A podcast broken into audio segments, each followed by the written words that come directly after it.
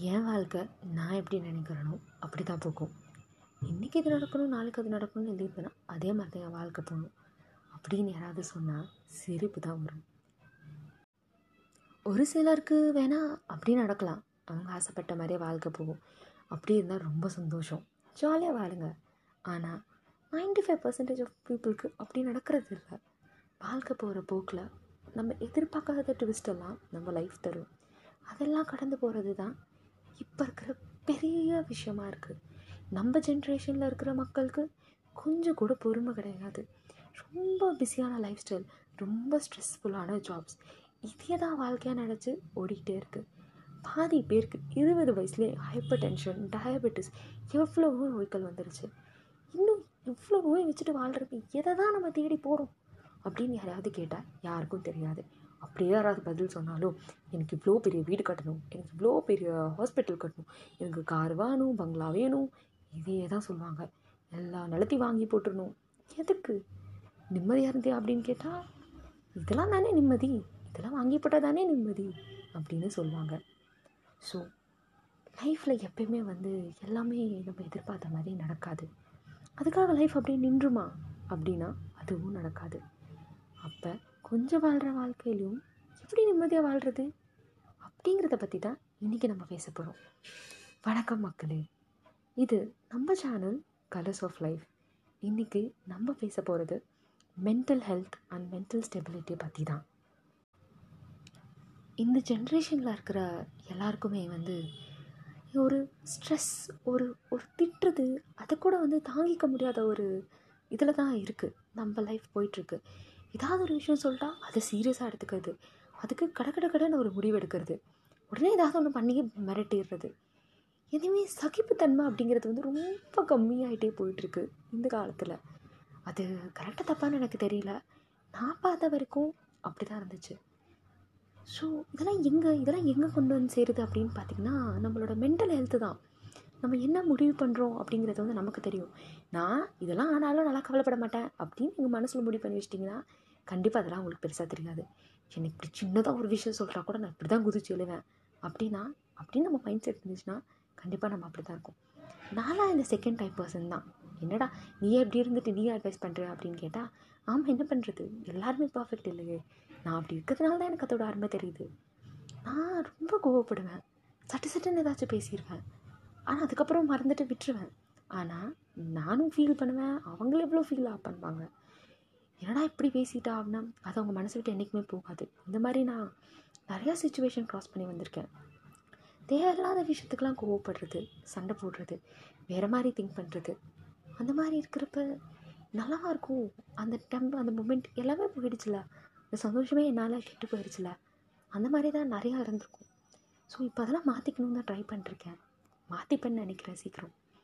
நான் லைஃப் பற்றி mental health பற்றி பேசுகிறதுக்கெலாம் எனக்கு என்ன இருக்குது அப்படின்னா நான் வந்து எதுவும் ரிசர்ச் அந்த மாதிரிலாம் எதுவும் பண்ணலை. நான் இருபது வருஷமாக நான் பார்த்த விஷயங்கள் நான் அனுபவித்த விஷயங்கள் என் கூட இருந்தவங்க கோத்ரூ பண்ணுது அதெல்லாம் வச்சு தான் இந்த பாட்காஸ்ட்டில் பேச போகிறேன் நான் ஒரு medical student so medical depression ஒரு மெடிக்கலாக அன்ஸ்டேபிளாக இருக்கிறவங்களுடைய நிலைமை என்ன அப்படிங்கிறது வந்து ஏன்னா நான் படிச்சிருக்கிறதுனால எனக்கு ஓரளவுக்கு தெரியும் அப்படின்னு நினைக்கிறேன். நிறைய பேர் நான் பார்த்ததில்ல தான். ஆனால் என் கூட என் மனசுக்கு ரொம்ப பிடிச்சவங்க ஒரு மூணு நாலு பேர் அவங்க கோத்ரூவான ஒரு ஒரு சில மென்டலி அன்ஸ்டேபிளான விஷயங்கள் வந்து எனக்கு தெரியும். அப்போ தான் நான் பார்த்துருக்கேன். ஓ இவ்வளோலாம் கஷ்டம் வந்துச்சுன்னா இப்படியெல்லாம் ரியாக்ட் பண்ணுவாங்களா? ஏன்னா நான் அவ்வளோ கஷ்டத்தை எதுவும் ஃபேஸ் பண்ண மாதிரி எனக்கு தெரியல. பட் என் கூட இருந்தவங்க வந்து ஃபேஸ் பண்ணதை அவங்க அதை ஹேண்டில் பண்ண முறை அதெல்லாம் வந்து நான் கேள்விப்பட்டிருக்கேன். எனக்கு அடிக்கடி கோபமும் வரும். ஏன்னா நம்ம நம்ம லைஃப் வந்து எப்பயுமே நம்ம டிசைட் பண்ணி நம்ம இந்த லைஃப் வாழலை. நம்ம முடிவு பண்ணலை நான் பிறக்கணும் அப்படின்னு. அதே மாதிரி இந்த உயிரை எடுக்கிற விஷயமும் வந்து நம்ம முடிவு பண்ணக்கூடாது அப்படின்னு நினைக்கிற ஒரு பர்சன் தான். ஆனால் எல்லோரும் கேட்கலாம். நீ உனக்கு என்ன தெரியும்? நீ ஒரு விஷயத்த கோத்ரூ பண்ணால் தானே உனக்கு அதோட கஷ்டம் என்ன புரியும்? அப்படின்னு சொல்கிறது ஓகே ஒத்துக்கிறேன். எனக்கு புரியுது. யாருக்கு தான் பிரச்சனை இல்லை உலகத்தில்? அப்படி பிரச்சனை பிரச்சனை பிரச்சனைன்ட்டு ஓடி போகணும் அப்படின்னு முடிவு பண்ணால் இந்த வாழ் இந்த உலகத்தில் யாராலையுமே அவங்க வாழ்க்கையை வந்து வாழ்ந்திருக்கவே முடியாது. இப்போ இருக்கவங்க பாதி பேர் எல்லாம் நிம்மதியாக வாழ்கிறாங்கனாலும் இல்லை அப்படிங்கிறதா சொல்கிறேன் அப்புறம் என்னன்றதுக்காக வாழ்க்கையை ஆரம்பித்தது நம்ம இல்லை அதை முடிக்கிற உரிமையும் நமக்கு இல்லை. அவ்வளோதான் என்னை பொறுத்த வரைக்கும். வாழ்க்கையில் வர்றது எல்லாமே பாடங்கள் தான் அதை நம்ம மைண்ட் செட் அதை எப்படி எடுத்துக்குது அப்படிங்கிறதுல தான் வந்து நம்ம அதை ரிஃப்ளெக்ட் பண்ணுறோம் இவ்வளோ மோசமாக இருக்கே என் வாழ்க்கை அப்படின்னு நினச்சிட்ருக்கப்ப நம்ம வாழ்க்கை கூட கிடைக்காம கஷ்டப்பட்டு இந்த உலகத்தில் வாழ்கிறவங்க எவ்வளவோ பேர் இருக்காங்க. அப்படி இருந்தும் சாதித்தவங்க அதை விட அதிகமாக இருக்காங்க. இப்போது நான் இந்த பாட்காஸ்ட்டில் பேசுகிறேன் ஆனால் இந்த உலகத்தில் எவ்வளவோ பேரால் பேசக்கூட முடியாமல் வாழ்ந்துட்டு இருக்காங்க. அவங்க எவ்வளவோ சாதிச்சிருக்காங்க. நான் பேசுகிறது நீங்கள் எல்லாம் கேட்குறீங்க ஆனால் இந்த உலகத்தில் எவ்வளோ பேரால் காது கேட்க முடியாது. யாரால் பார்க்க முடியாது. பல பேரால் கை கால் வராமல் இருக்குது ஒரு சின்ன ஒரு ஆக்சிடெண்ட் தான். என் ஃப்ரெண்ட் ரீசெண்டாக ஃபோன் பண்ணி சொன்னான். ஒரு ரெண்டு மூணு வாரத்துக்கு முன்னாடி அவளோட அவங்களோட ரிலேஷனோட ஒரு அந்த பொண்ணுக்கு வந்து மேரேஜ் இருந்துச்சு இந்த லாக்டவுனில் தான். அது ரொம்ப கம்மி மெம்பரை கூப்பிட்டு தான் பண்ணியிருந்தாங்க. அவளோட சொந்த தம்பி அதுக்காக ஊரில் இருந்து பஸ்லாம் வாங்கி இங்கே வந்தாங்க. வந்துட்டு கல்யாணத்துக்கு முன்னாடி ஏதோ ஒரு கொஞ்சம் வேலை இருந்துச்சு அப்படின்ட்டு பைக் எடுத்துகிட்டு வண்டியில் போயிருந்துருக்காங்க. அங்கே ஒரு சின்ன ஆக்சிடெண்ட் ஆகிடுச்சு ஆனால் ஆயிட்டு அந்த பையனை கூட்டிகிட்டு போய் ஹாஸ்பிட்டல் அட்மிட் பண்ணி அங்கேருந்து இல்லை இங்கே நியூரோ சர்ஜன் கிட்ட அனுப்புங்க அங்கேருந்து வேறு ஒரு ஹாஸ்பிட்டல் ஷிஃப்ட் பண்ணி வேறு ஊருக்கு கூட்டிகிட்டு போய் வச்சு அந்த பையன் கோவம் கோமாக்க போனவன் இன்னும் ரிட்ரைவ் ஆகி வரவே இல்லை. ஏன்னா ரெண்டு இடத்துல செரிபிரல் கன்கஷன் ரெண்டு இடத்துல அடி இருந்து கன்கஷன் இருக்குதுன்னு சொல்லியிருக்காங்க. ஸோ அந்த பையன் இன்னும் வரல. அந்த பையனுக்கு என்னை விட ஒரு ரெண்டு மூணு வயசு தான் பெரிய பையனாக இருப்பான். ஆனால் அவங்க அப்பா அம்மா எதிர்பார்த்துருப்பாங்களா? அவங்க அக்காவுக்கு இப்போ தான் கல்யாணம் ஆச்சு. ஆனால் அவ்வளோதான் ஒரு சின்ன ஒரு இதில் லைஃப் அப்படியே மாறிடுது. டாக்டர் வந்து அவங்க பழக்கிறது கஷ்டம் அப்படின்ற மாதிரி சொல்லிட்டாரு. எனக்கு அதை கேட்குறப்ப அவள் சொல்கிறப்ப எனக்கு ரொம்ப கஷ்டமாக இருந்துச்சு. அவன் எவ்வளோ ஆசைகளோடு வந்திருப்பான். அக்காவோட கல்யாணம். எல்லோரும் ஜாலியாக இருக்கலாம். எவ்வளவோ எதிர்பார்ப்புகள் அவனுக்கும் இருந்திருக்கும். அந்த குடும்பத்துக்கும் இருந்திருக்கும். எல்லா சந்தோஷமும் ஒரு நிமிஷத்தில் இப்படி சுக்குநூறாக போயிடுச்சு. அவன் வேலைக்கு ஜாயின் பண்ணி பதினஞ்சு நாள் தான் ஆச்சு. மொதல் சம்பளம் கூட இன்னும் கையில் வாங்கலை. மொதல் சம்பளத்தை வாங்கி எவ்வளோலாம் பண்ணலாம்? அக்காவுக்கு ஏதோ பண்ணியிருக்கலாம். அப்பா அம்மாவுக்கு எவ்வளோ பண்ணியிருக்கலாம்? அந்த பையன் எவ்வளோ யோசிச்சிருப்பான். ஆனால் அது எல்லாமே ஒரு நிமிஷத்தில் கண்ணு முன்னாடி செதஞ்சு போயிடுச்சு.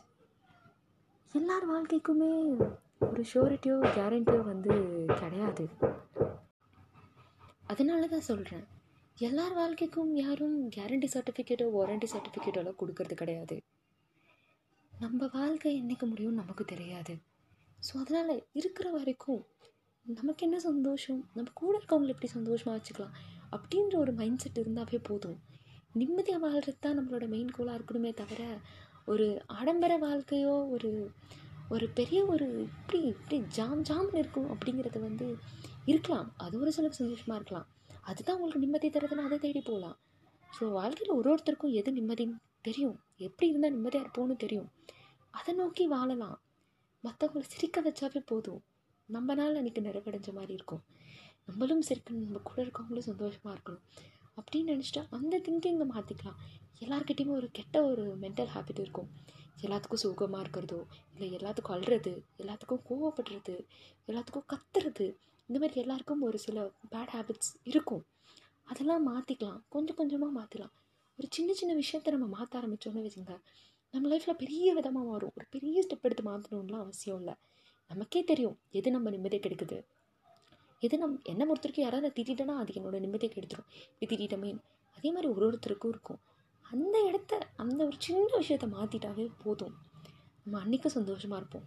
அன்னன்னைக்கு சந்தோஷமாக வாழ்கிறத வச்சாவே வாழ்க்கையில் ரொம்ப தூரம் சந்தோஷமாக வாழ்வோம். திரும்பி பார்த்தா நிறைய மெமரிஸ் இருக்கும்.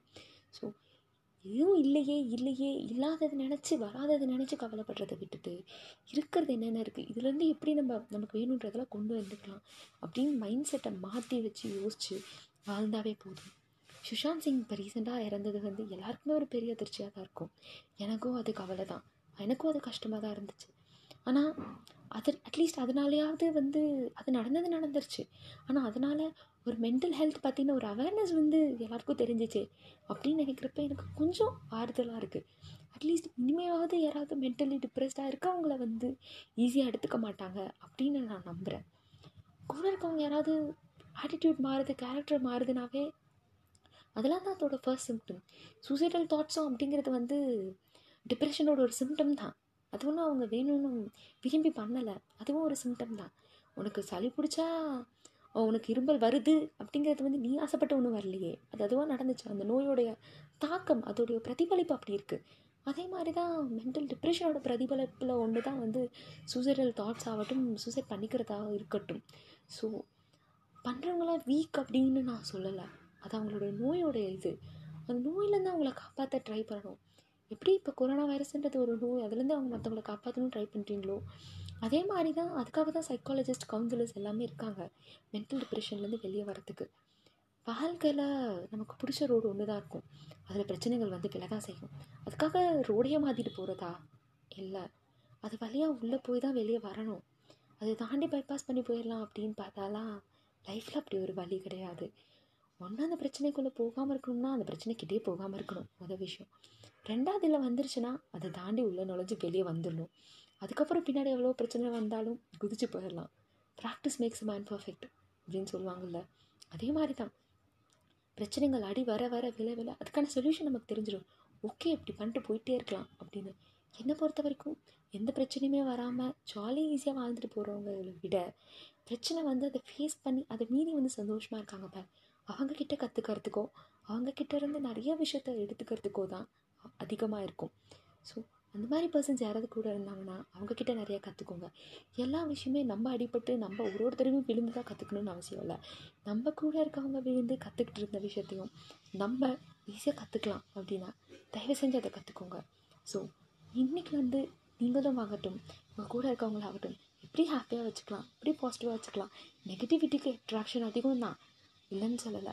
ஆனால் அதை மீறி நம்ம பாசிட்டிவ் ஆட்டிடியூடை எப்படி மற்றவங்களுக்கு பிரதிபலிக்கலாம் அப்படிங்கிறத யோசிச்சிங்கன்னா இன்றைக்கும் நல்லாயிருக்கும். ஒரு ஒரு நாளும் இப்படி நல்லா இருந்துச்சுன்னா வாழ்க்கையில் கடைசி நாள் வரைக்கும் சந்தோஷமாக இருங்க. மென்டலி ஹெல்த்தியாக இருங்க. ஃபிசிக்கலாகவும் ஹெல்த்தாக இருங்க. சந்தோஷமாக இருங்க. பெரிய பிரச்சனை எதுவும் இல்லை. சரியா? யாருக்கு தான் பிரச்சனை இல்லை அப்படிங்கிறத யோசிச்சுட்டு உங்கள் வாழ்க்கையில் என்னென்னலாம் இருக்கோ அதை வச்சு எப்படி சந்தோஷமாக இருக்கணும்னு முடிவு பண்ணுங்கள் ஸோ தொடர்ந்து நம்ம சேனலில் கேட்டுட்டு வாங்க. உங்களோட கமெண்ட்ஸை என்னோடய insta page colours of life five nine செவனில் மறக்காமல் கமெண்ட் பண்ணுங்கள் திரும்ப அடுத்த பாட்காஸ்ட்டில் உங்களை எல்லாரையும் மீண்டும் சந்திக்கிறேன். அது வரைக்கும் உங்களோட விடை பெறுவது நான். பாய்